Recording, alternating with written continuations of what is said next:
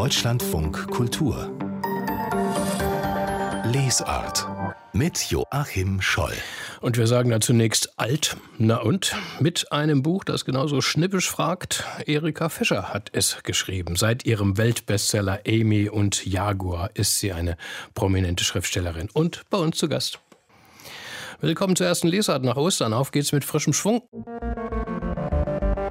Mit ihrer dokumentarischen Erzählung von Amy und Jaguar wurde die Österreicherin Erika Fischer weltberühmt. Vor 25 Jahren war das schon. Seither sind viele Bücher hinzugekommen und jetzt ein neues in ganz eigener persönlicher Sache. Alt, na und, so der knappe Titel. Guten Morgen, Erika Fischer. Willkommen im Deutschlandfunk Kultur. Guten Morgen. 78 sind Sie im Januar geworden, Frau Fischer. Richtig, richtig, ja. Das darf man, so, darf man in Ihrem Fall jetzt mal so, ja, ähm, so, so, sagen. Ne? Aber so achselzuckend dieses Na und nun klingt in Ihrem Buch so empörend finden Sie den Vorgang gleich im ersten Kapitel. Was empört Sie denn vor allem am Altwerden?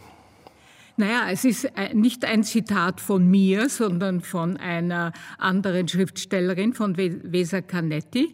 Aber ich fand das Zitat einfach schön, ja. Man lebt so dahin und äh, beim 40. Geburtstag ist man ein bisschen beunruhigt, beim 50. noch mehr und plötzlich stellt man fest, ich bin alt. Ja, ich muss es so sagen. Und es war mir wichtig, dieses Buch alt zu nennen, nicht älter werden, und das Na und kam dann als Vorschlag meines äh, Verlags noch dazu, aber finde ich auch okay. In meinem Alter, so wie es mir jetzt geht, kann ich noch schulterzuckend Na und sagen. Vielleicht, wenn ich 95 bin, wird es ein bisschen anders aussehen. Na, so wie Sie das jetzt sagen, Frau Fischer, würde wäre der, wär der Buchtitel eher alt, ja bloß nicht. Ne?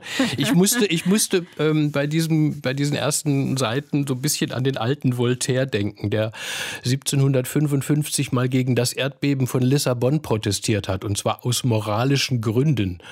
Rebellieren Sie, rebelliert man da nicht irgendwie auch gegen die Natur, wenn man sich über das Altwerden, Altwerden empört? Ist doch eigentlich vergebens, oder? Äh, es ist vergebens. Das war ja auch der Grund für dieses Na und und für die Bezeichnung alt. Also ich lehne es ab, dass am Markt zum Beispiel, äh, die, äh, dass ich angesprochen werde als junge Frau. Ja, das finde ich absolut lächerlich. Das hat was mit der deutschen Sprache zu tun, aber es würde Ihnen nicht einfallen, zu mir alte Frau zu sagen, nicht? Weil das Wort alt gilt als Diskriminierung. Es ist keine Ehrenmedaille, alt zu zu sein. Und das finde ich ziemlich ungerecht. Mhm. Das ist empörend. Das ist empörend. Ich meine, wir wollen alle nicht jung sterben, sondern alt werden. Und trotzdem richtig. sind alte Menschen die am meisten diskriminierte Gru Gruppe in dieser Beziehung. Ne? Das Pass, ist richtig. Passt ja nicht zusammen. Ne? Das ist richtig. Die Diskriminierung von Alten ist weniger gut äh, erforscht als äh, Rassismus und Sexismus. Äh, ich denke, das kommt auch daher, dass die Alten eben abgeschrieben sind, dass die gesellschaftlich nicht mehr so relevant sind und dadurch beschäftigt man sich weniger mit ihnen. Dass man älter wird, interessiert eigentlich nur einen selbst, sondern niemand, äh, sonst niemanden, sagen Sie. Ähm, ist das Problem mit dem Altwerden also doch eigentlich vor allem eine Frage, die man sich mit, selbst, mit sich selbst auch äh, abmachen muss und auch eine Frage, wir kommen auf jeden Fall nochmal auf den Blick in den Spiegel zu sprechen, eine Frage der Eitelkeit? Absolut, ja. Also ich denke, es gibt natürlich Zahlen, es gibt äh, Informationen. Äh, man weiß, dass äh, viel mehr als 100 werden die meisten von uns nicht werden. Aber wie dieser Prozess vor sich geht, ist eigentlich etwas, was man sich mit sich selbst ausmachen muss. Und das ist auch ein schleichender Prozess, ja. Mit 40 äh, ist es, ich hatte eine große Krise mit 40. Wenn ich zurückblicke, war ich eine strahlende Schönheit und alles war wunderbar. Und schleichend wird man dann wirklich älter und dann schaut man sich eines Tages oder nicht nur eines Tages, sondern jeden Tag in den Spiegel und muss feststellen, ja, jetzt bin ich eine alte Frau. Sie bezeichnen sich ja als auch entschiedene Feministin und ähm, wir kommen nochmal auf, äh, auf dieses, auf, die, auf das Thema kommen wir nochmal extra, Frau, äh, Frau Fischer, aber eben jetzt äh, mit Männern und Frauen ist ja immer so, so eine Sache. Es das heißt ja immer, ja, Männer altern besser. Also wenn ich morgens in den Spiegel gucke, dann, dann, dann, dann, dann zucke ich zusammen und denke, ja, von wegen drauf gepfiffen, Herr. Ich, ich, ich finde, Frauen sehen in meinem Alter, also ich bin so knapp über 60 jetzt, sage ich mal ganz offen, irgendwie sehen tausendmal besser aus als wir Männer. Ja. Also ich finde nicht, dass Männer besser altern als Frauen. Frauen achten viel mehr auf sich. Äh, Frauen bemühen sich nicht allzu stark zuzunehmen. Das ist auch ein Element von Älterwerden, das äh, mich selbst sehr belastet. Ähm, äh, Frauen äh, haben mehr gesellschaftliche Kontakte. Das heißt, sie sind vielleicht auch fröhlicher und unternehmen mehr, haben mehr äh, kulturelle Interessen. Aber beim Mann spielt das weniger Rolle. Ja? Männer haben was anderes anzubieten als Frauen. Frauen sind einfach äh, eine untergeordnete Kaste sozusagen und haben bis zu einem gewissen Alter nur ihre, oder nur, sagen wir so, überwiegend, ja, wollen wir nicht übertreiben, überwiegend ihre, ihre körperliche Attraktivität anzubieten. Das spielt bei Männern einfach immer noch viel weniger Rolle. Sie haben sich auch ähm, ratsuchend äh, durch die Weltliteratur gelesen. Und ja. Äh, ja, viele Namen fallen da. Simone de Beauvoir, Cicero, Susan Sonntag, Marcel Proust. Was konnten Sie denn von diesen Größen übers Altwerden entnehmen? Gab es da Einschlägiges? Ähm, in gewisser Weise eigentlich nicht, ja. Also Simone de Beauvoir war, glaube ich, ziemlich deprimiert über ihr Alter, aber sie hat etwas gesagt, was ich mir zum Leitbild äh, zu, äh, machen möchte.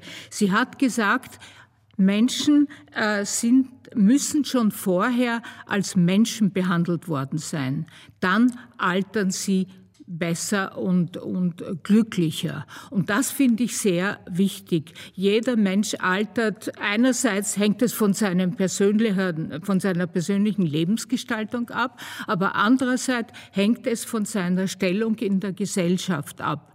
Und ein arme Menschen altern vermutlich äh, schlechter oder man, man sieht es ihnen mehr an. Sie werden vielleicht auch kränker als Menschen, die in Wohlstand äh, gelebt mhm. haben. Also das ist mir sehr wichtig, darauf hinzuweisen.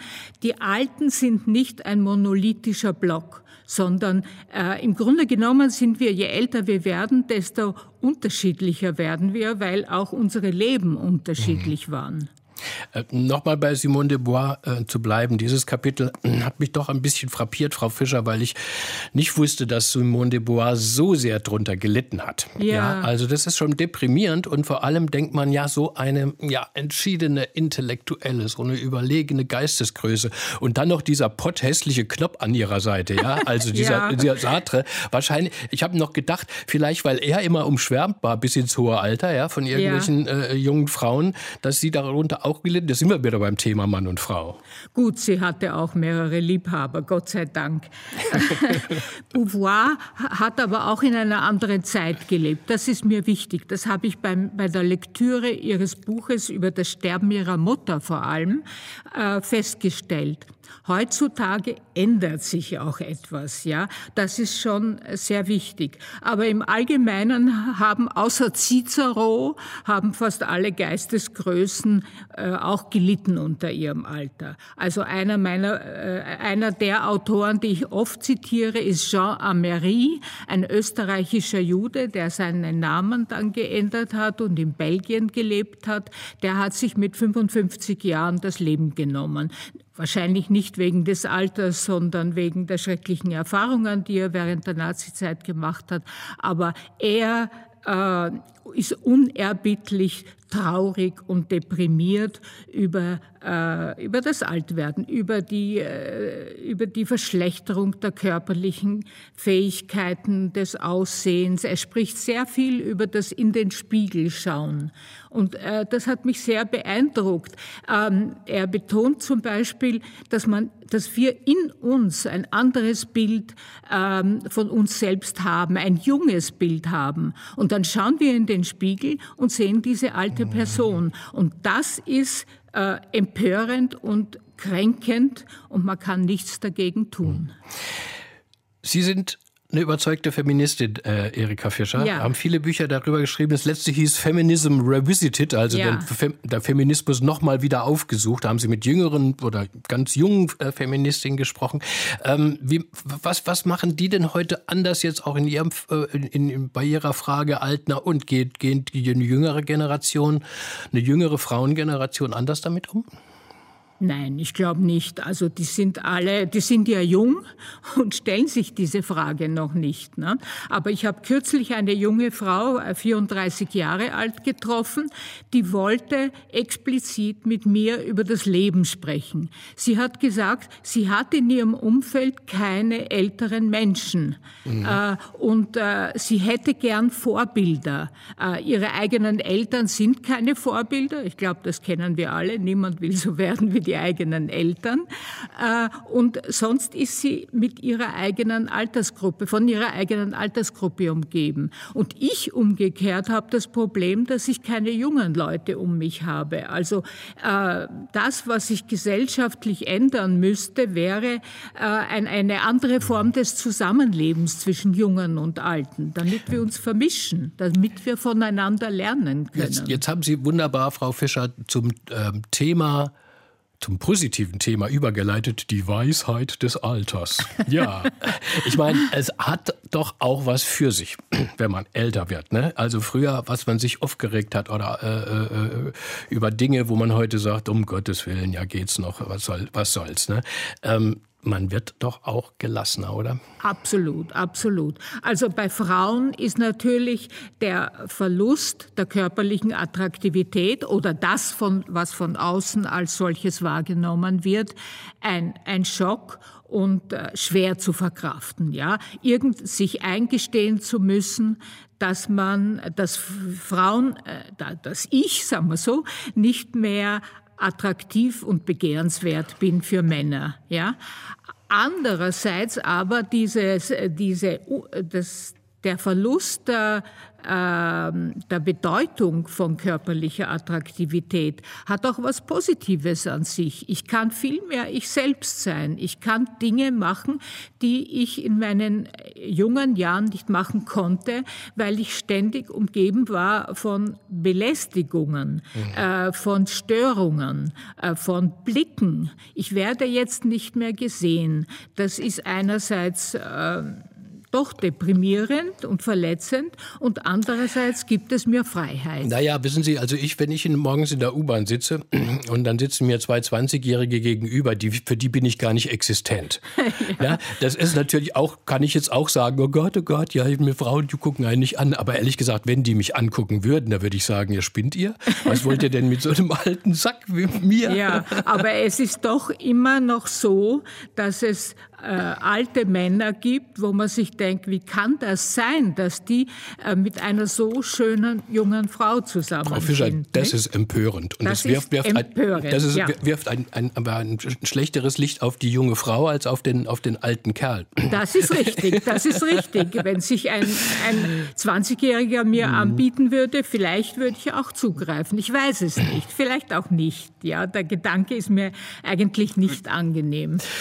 Frau Fischer, was würden Sie sich denn zuflüstern, wenn Sie sich jetzt noch mal selbst als junge Frau, als junger Schönheit begegnen würden?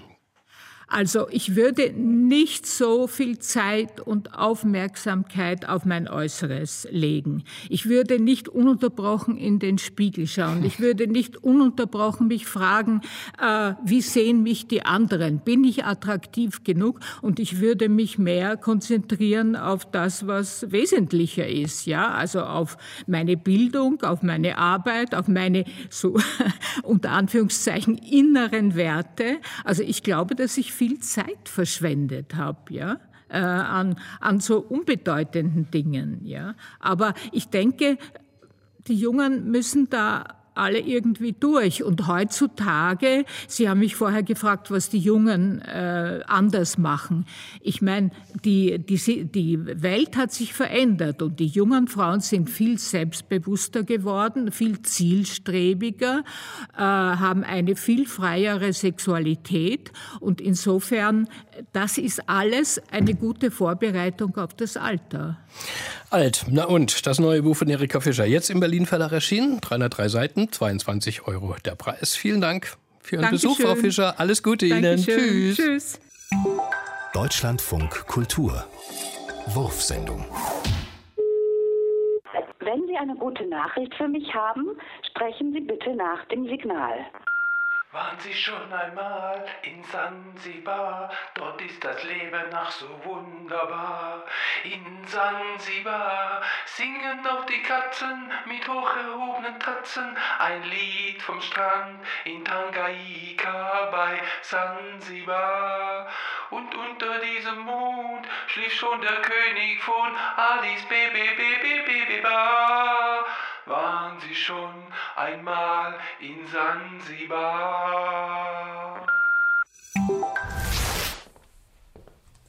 Der Seewetterbericht von Dienstag, dem 15. Februar 2011, 5 Uhr GZ. Norderney, West 4, 4 Grad 1033. Helgoland, West-Nordwest 5, 6 Grad 1031, List auf Sylt, West 5, 6 Grad 1029, Tiburön, West 5, 6 Grad 1026, Skagen, West 5, 6 Grad 1020. Aus Rösners liegt uns keine Meldung vor. Aus Rösners liegt uns keine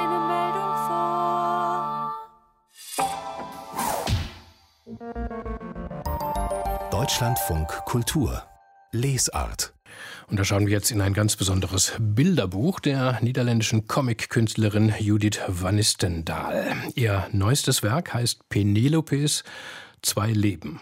Bei diesem Namen, Penelope, ist die Assoziation zu Homer ja nicht weit, zur treuen Ehefrau des Odysseus, die unbeirrt zehn Jahre auf ihren herumirrenden Garten gewartet hat. Fragen wir unsere Kritikerin Susanne Billig. Sie ist uns zugeschaltet. Hallo. Hallo. Ja, ist denn diese große literarische Spur hier von Belang, Frau Billig, wird bei Judith van Nistendahl auch gereist oder gewartet? Es wird gereist, auf jeden Fall sehr viel gereist, sowohl durch die äußeren Welten wie durch die Innenwelten, durch aufgerührte Gefühle. Das ist ja auch ein Motiv, das uns bei Odysseus begegnet. Hier in diesem Buch ist es allerdings tatsächlich die Frau, die zeitgenössische Penelope, die reist. Sie arbeitet als Chirurgin für die Organisation Ärzte ohne Grenzen. Seit vielen Jahren ist sie dann immer einige Monate zu Hause in Belgien, in Brüssel und dann einige Monate irgendwo in der Welt, wo gerade Not und Elend herrscht herrschen. Und in der Zeit, in der diese Geschichte spielt, äh, befindet sie sich gerade mitten im syrischen Bürgerkrieg, im Kriegshorror von Aleppo. Haben wir also ein eher dokumentarisches Buch dann vor uns, das uns dann sozusagen mitnimmt in den Alltag einer Ärztin, die für eine große Hilfsorganisation internationale arbeitet? Ja, das kann man ganz am Anfang des Buches denken. Da lernen wir sie in ihrem Einsatzgebiet kennen. Wir werden mitten hineingeworfen in ein Zeltlazarett in Aleppo. Wir sehen Männer mit ausgemergelten Gesichtern, die Bombenopfer auf Tragen herbeischleppen. Wir sehen mitten darin unsere Hauptfigur Penelope im blutverschmierten Kittel, die verzweifelt um die Leben der Kriegsopfer kämpft. Hier in dieser unmittelbaren Situation liegt eine namenlose junge Frau vor ihr aber ihr Kampf ist da aussichtslos. Der Kopf dieses Mädchens kippt irgendwann zur Seite, Blut rinnt aus dem Mund, sie stirbt auf dem Operationstisch. Aber schon gleich in diesem Anfang zeigt uns die Autorin, worum es ihr vor allem geht. Sie setzt nämlich gegen diese Aleppo-Bilder sofort auch Bilder von Penelopes Familie in Brüssel.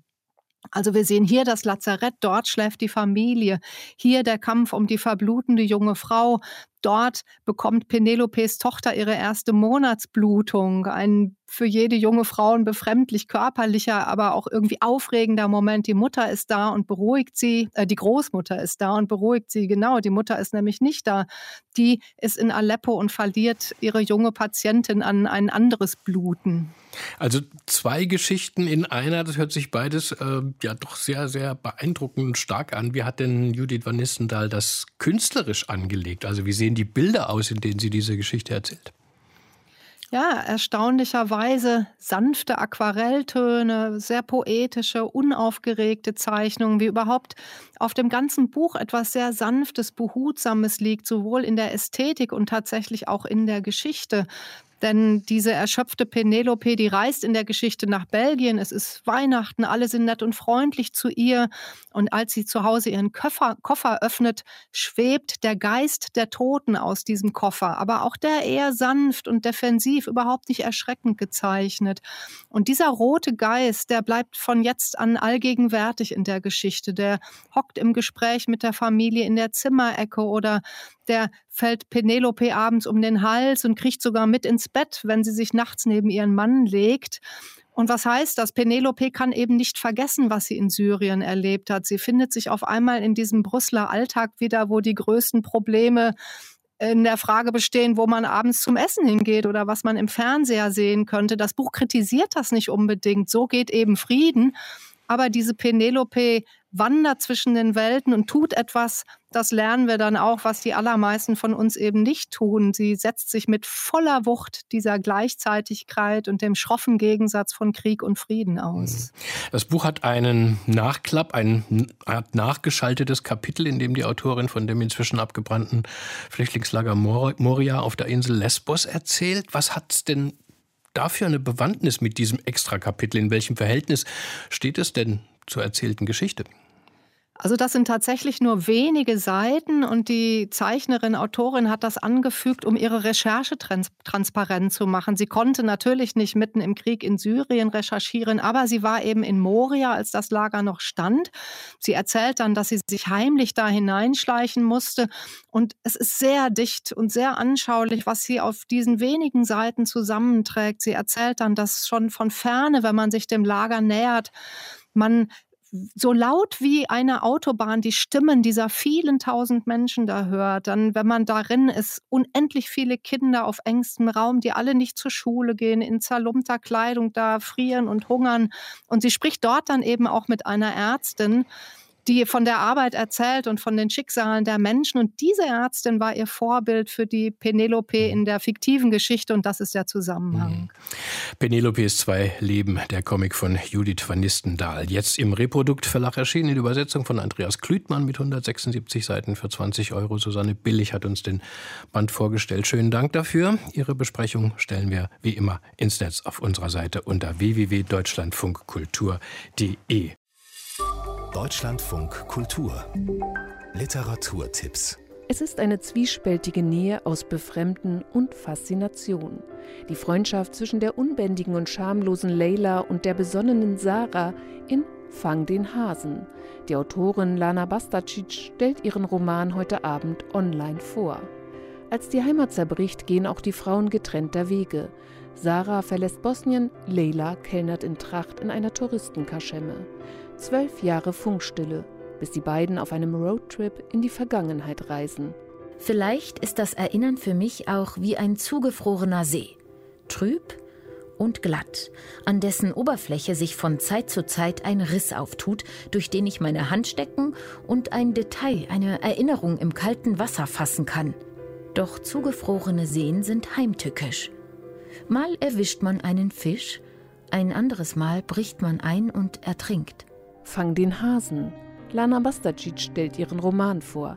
Um 19 Uhr. Der Livestream ist unter Veranstaltungen fischerverlage.de zu finden. Lyrikline.org ist ein wuchernder internationaler Fundus.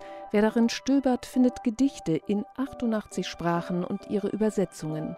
Doch der wahre Schatz sind die Audioversionen der Originaltexte, oft direkt von den VerfasserInnen eingelesen. Da macht es auch mal Spaß, den Worten zu lauschen, ohne den Inhalt zu verstehen. Es dominieren Klang und Rhythmus. Elegia 2. Koimalipuukuvan keskellä.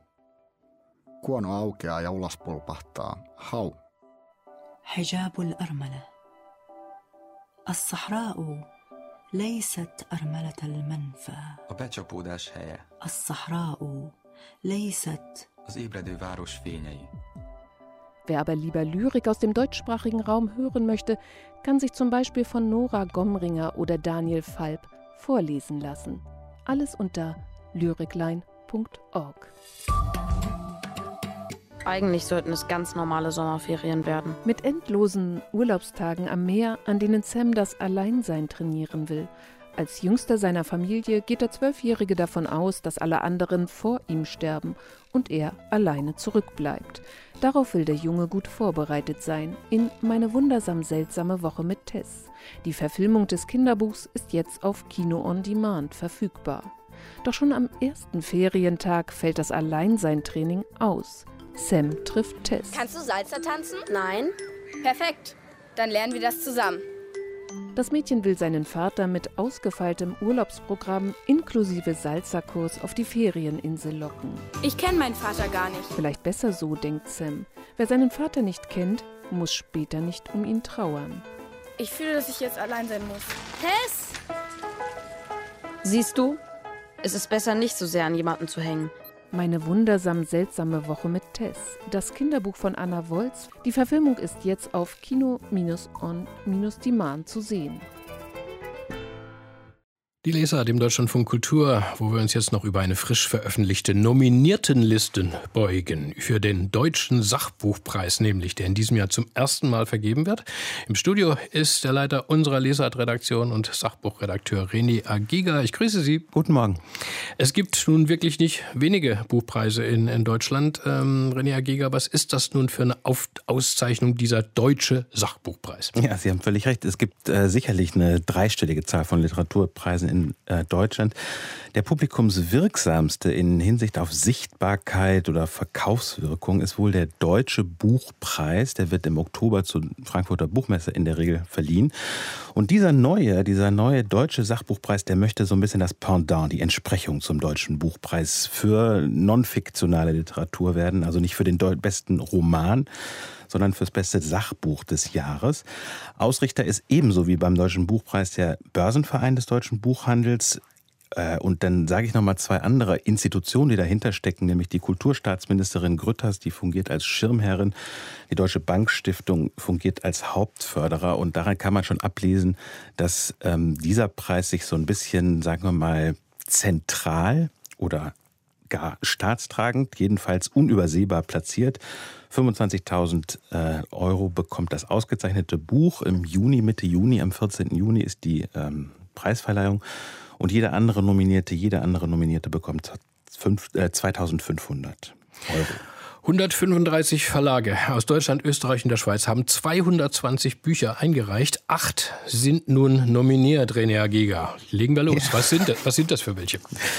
Ja, es ist eine äh, lange Liste. Wenn ich mich jetzt recht erinnere, haben wir mindestens also mit Ihnen in der Moderation, Joachim Scholl, zwei Autorinnen und Autoren bei uns im Studio gehabt. Mhm, Asal mhm. Dardan und... Michael Ma hatte ich noch, genau. Da habe ich schon drauf geguckt und dachte, die beiden habe ich sofort erkannt. Ich glaub, kann mich aber auch erinnern, dass Sie, glaube ich, René Ginger mit Jürgen Kaube über Hegels Welt gesprochen haben. Der steht auch auf der Liste. Nee, das habe ich nicht. Allerdings oh. das Buch... aber äh, Sie haben trotzdem nicht ganz unrecht. Sage ich gleich was zu. Ähm, also Jürgen Kaubes Buch Hegels Welt ist tatsächlich ein einfach ein, naja, sagen wir, gelehrter Wälzer über äh, nicht nur Hegels Welt, sondern auch über die Frage, äh, inwiefern wir heute nicht anders können, als auch mit Hegel äh, zu denken. Mit wem ich tatsächlich gesprochen habe hier im Radio ist Christoph Möllers. Der hat ein Buch geschrieben namens Freiheitsgrade, das ebenfalls nominiert ist. Untertitel Elemente einer liberalen politischen Mechanik. Dass dieses Buch ein sehr schlaues Buch, das äh, versucht, äh, Liberalismus neu zu denken und auch politisch, ähm, sagen wir mal, wirkungsmächtig zu machen. Unab ganz unabhängig von einer Partei, die den Liberalismus mhm. im, äh, im Namen trägt. Ähm, äh, dass dieses Buch nominiert ist, Christoph Möllers Freiheitsgrad, das, ähm, wie soll ich sagen, das, daran kann man schon ablesen, dass das hier eine Nominiertenliste ist, auch in Zeiten der Pandemie, weil äh, Möllers eben drängende politische Fragen äh, im Zeitalter der Pandemie auch bedenkt. Äh, ein anderes Buch, äh, das ich da nennen möchte, das ebenfalls sehr mit unserer Gegenwart zu tun hat, ist von Mai Thi Nguyen Kim. Äh, die ist, glaube ich, vielen Menschen bekannt als Wissenschaftsjournalistin, unter anderem, weil sie einen eigenen, sehr erfolgreichen YouTube-Kanal hat. Die kleinste gemeinsame Wirklichkeit heißt dieses Sachbuch. Ähm, und das untersucht ähm, etwas, was man äh, vielleicht auch im Untertitel ganz gut ablesen kann, war falsch plausibel, die größten Streitfragen wissenschaftlich geprüft. Das heißt, ähm, da geht es ein bisschen drum, anhand von konkreten Beispielen äh, Fake und Fakten voneinander zu scheiden. Auch etwas, was, glaube ich, ganz, ganz gut in die Gegenwart passt. Mhm. Ähm, mögen Sie vielleicht was zu ja, Asal genau. Dardan Jetzt kann, sagen? ich mal, jetzt kann Ja. ich mal dazu was beisteuern. Also Asal Dardan war bei uns hier zu Gast. Ihr Buch Betrachtungen einer Barbarin ist ein sehr persönlicher ja, Bericht einer Migrationserfahrung, aber doch in einem ganz anderen Kontext. Sie hat, äh, Asal Dardan ist Journalistin, Autorin. Sie hat äh, lange in Schweden gelebt, auf Sardinien, dann in Deutschland. Es war also jetzt nie eine, wenn man so will, eine Fluchtbewegung, sondern sie war eigentlich immer woanders fremd und hat, beschreibt jetzt aber auch, wie sie gerade sozusagen in Deutschland, ja, ihrer Heimat, wo sie äh, äh, die Muttersprache spricht, äh, äh, Deutsch, dass sie sich dort immer so ein bisschen auch als Barbarin fühlt, weil dort diese Migrationserfahrung immer eine Rolle spielt, während, wo, während als sie in Schweden war oder in Sardinien war, es überhaupt keine Rolle spielt. Das ist ein sehr gutes, ähm, äh, eine gute Perspektive auch, äh, die man doch sehr von, von der man selten eigentlich äh, gehört hat. Also sehr, Mhm. sehr lesenswert, sehr, sehr auch toll geschrieben. Weiß ich noch, ich habe es wirklich verschlungen. Ähnlich ging es mir bei Michael Maar, Die Schlange im Wolfspelz, das Geheimnis großer Literatur. Michael Maar, der, so ein großer Essayist und großer Stilkritiker auch. Und in diesem Buch, über 500 Seiten hat, es glaube ich, sein, sein Hauptwerk und Meisterwerk, kann man es nennen. Da geht er durch die gesamte Literaturgeschichte und schaut, was denn äh, die großen Meister so an Stil mitbringen und warum das denn so toll ist oder warum es eben nicht toll ist. Also er verwirft auch und er lobt auch und es ist wirklich eine Stilkritik und ein Fest für jeden Literaturfreund. So, äh, Ja. René Agiga. Und jetzt müssen wir gucken, welche haben wir noch nicht. Andreas Kossert zum Beispiel. Genau, also ich kann jetzt noch hinweisen auf zwei ganz eindeutig historische Bücher. Andreas Mhm. Kossert, Flucht, eine Menschheitsgeschichte. Da kann man sagen, dass das, was wir 2015 als sogenannte Flüchtlingskrise oder Bewegung äh, wahrgenommen haben, dass das in dem Buch einfach radikal historisiert wird und die Menschheitsgeschichte als Geschichte von Wanderungsbewegungen erzählt wird. Zweites sehr eindeutig historisches Buch ist von Daniel Lese, Maos langer Schatten, Chinas Umgang mit der Vergangenheit. Da geht es um, also in Deutschland würde man sagen, Vergangenheitspolitik oder Geschichtspolitik, aber eben in einem komplett anders strukturierten Land wie der Volksrepublik China. Und schließlich ein äh, Buch, das ich tatsächlich auch gelesen habe, sehr interessant finde, Heike Behrendt. Das ist eine Ethnologin. Äh, das Buch heißt Menschwerdung eines Affen und erzählt äh, anhand ihres Forscherinnenlebens jetzt sehr viel in Afrika Zeit verbracht und dort bestimmte afrikanische Gruppen erforscht und da natürlich, so wie jeder Ethnologe, jede Ethnologin auch den Blick der Afrikanerinnen, Afrikaner abbekommen und sie erzählt dort, wendet diesen Blick, wendet den Blick der Ethnologin gegen sich selbst und davon handelt äh, dieses, dieses äh, wirklich sehr, sehr interessante Ich schaue mich selbst auch mit den Augen der anderen an. Buch. René Giger, Sie sind jetzt aber auch Selbstjuror unserer hauseigenen Sachbuchbestenliste, die wir jeden Monat veröffentlichen. Ja. Also ständig à jour bei den neuesten und interessantesten Sachbüchern. Ist das eine gute Wahl, diese acht? Ähm, das ist eine Auswahl, die ein breites Spektrum, würde ich sagen, ähm, repräsentiert. Und das ist dem Feld der Sachbücher sehr angemessen. Denn wenn man versuchen will, die besten Non-Fiction-Bücher oder Sachbücher auszuwählen, hat man eigentlich immer die Lage, dass man gezwungen ist, Äpfel mit Birnen und noch andere ähm, äh, Früchte oder so äh, zu vergleichen. Ähm, es ist thematisch extrem weit gestreut, das Feld, und auch, sagen wir mal, vom Anspruch oder von der Tiefe oder von der Dichte her äh, unterschiedlich. Und hier auf dieser Liste von acht Büchern sind einfach, äh, wir haben das jetzt gehört, einfach extrem unterschiedliche, sowohl Themen wie auch ähm, Dichtegrade versammelt. Und insofern finde ich das eigentlich einen ganz attraktiven ähm, Ausschnitt tatsächlich. Also wir haben einen persönlichen Essay wie der, den Sie beschrieben haben von Asal Dardan, äh, neben einer gelehrten Studie, neben historischen Büchern und so weiter, neben einem äh, naturwissenschaftlichen Sachbuch. Das ist schon ähm, äußerst ähm, reich, diese, die Dinge, die hier zusammenge zusammengestellt worden sind. Und die Preisverleihung, die wird dann am 14. Juni in Berlin stattfinden, der Deutsche Sachbuchpreis. Acht Bücher sind in der engeren Wahl. René Agiger hat uns informiert. Ich danke Ihnen und das war die Lesart für heute.